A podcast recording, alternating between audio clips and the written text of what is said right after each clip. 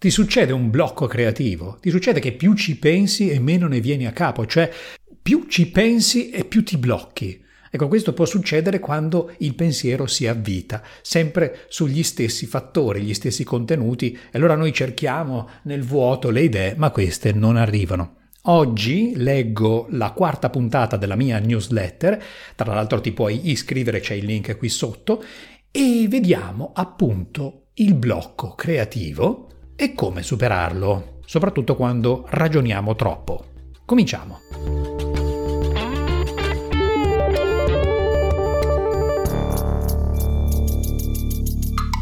Più ci penso e più mi blocco. Mai avuto il blocco creativo? Quella paralisi delle idee che intontisce e ci chiediamo, e ora che cosa dico? Cosa scrivo?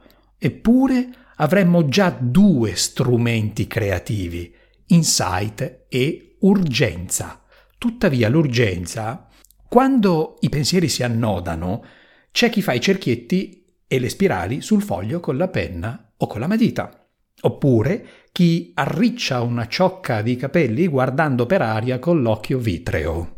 Ecco che il pensiero si avvita e il ragionamento è intrappolato nella celebre ruota del criceto. È come se sentissimo di perdere il contatto con le nostre idee e con noi stessi, in quanto i pensieri si fanno contorti e complicati e corriamo il rischio di una perdita di autenticità. Ma che cosa significa essere autentici? Per definizione, chi è autentico si comporta con rispetto verso se stesso, agisce cioè secondo propria volontà. Questo corrisponde alla spontaneità, ne ho già parlato in uno dei video recenti. Fare le cose con spontaneità significa agire secondo la propria volontà. Sponte significa appunto secondo libera volontà, il link poi lo trovi sotto la newsletter. A me capita di correre nella ruota del criceto quando non sto capendo che cosa voglio davvero per me. E, come paradosso, succede che più ci penso e meno ne vengo fuori. Il punto è che finisco per ragionarci troppo guardando solo alcuni dei fattori possibili, sempre quelli. È questo allora che mi impedisce di vedere oltre. A proposito, nella terza puntata ho parlato di vedere.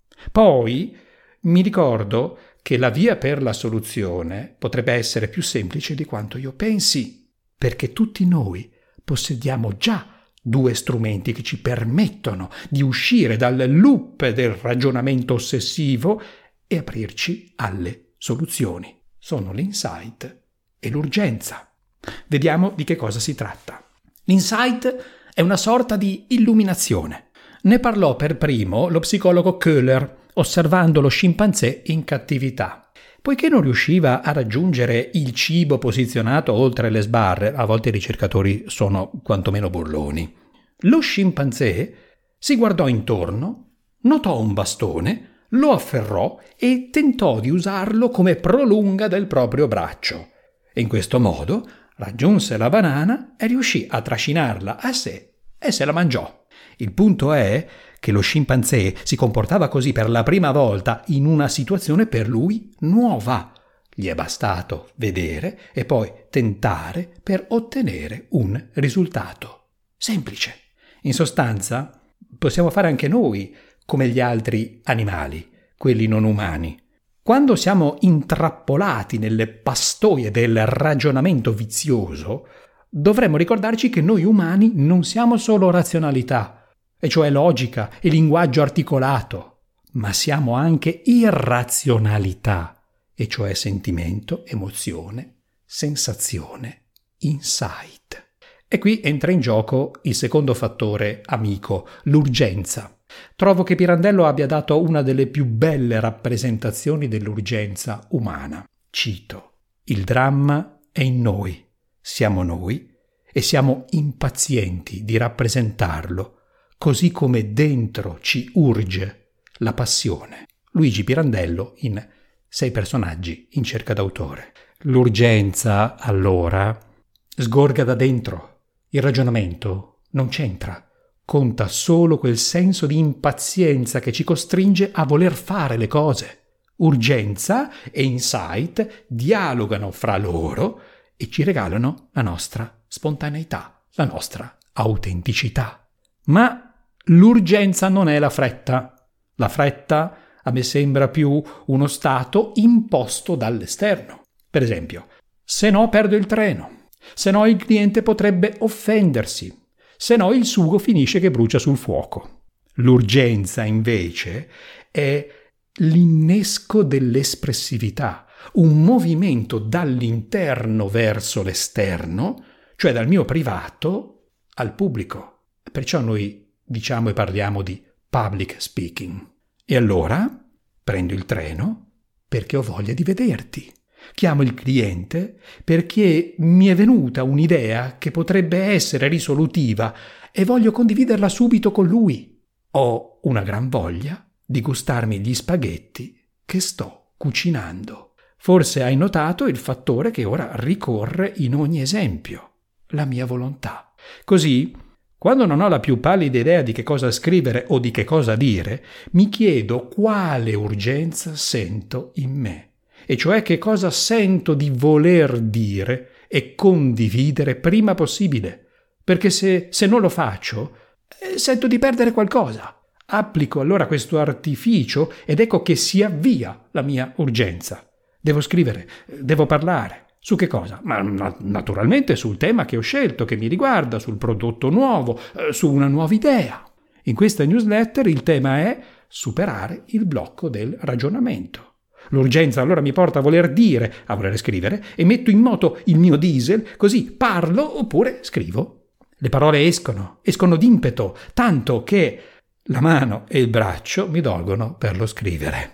Ed ecco allora che le illuminazioni, gli insight arrivano perché non penso troppo, ma lascio che i miei pensieri loro fluiscano, perché sono loro che escono e così io creo. La psicanalista Maria Louise von Franz ritiene che, anche con sorpresa, le metamorfosi di Apuleio lasciano trasparire molto dell'autore, del suo inconscio. E questo perché si potrebbe immaginare che Apuleio, cito la von Franz, componesse il romanzo frettolosamente, consentendo così al suo inconscio di affiorare in modo significativo. Ciò significa senza i vincoli del pensiero che si avvita sulla sua propria forma logica. Parentesi.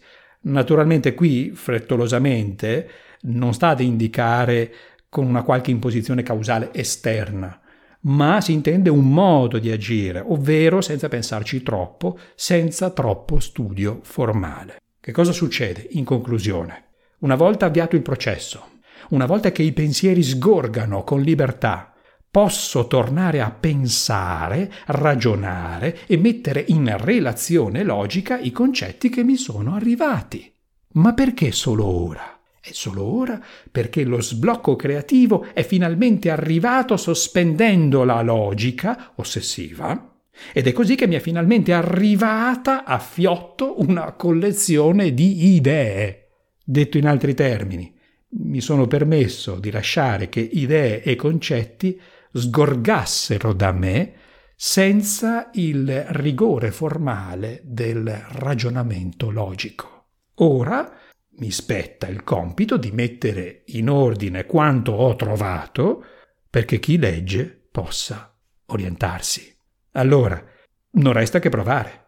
Invece di pensare, perché non cominci semplicemente a parlare del tema di cui vorresti parlare? Cominciamo. Parliamo. Parliamo e parliamo. Via! Se vuoi darmi consigli e fare le tue considerazioni, mi farebbe piacere. Qui nella descrizione trovi il link al testo originale dove puoi commentare. Questo era Parlo Ergo Sum. Io sono Stefano Todeschi, consulente specialista in public speaking pratico e ti ricordo che chi parla in pubblico esiste. Ciao!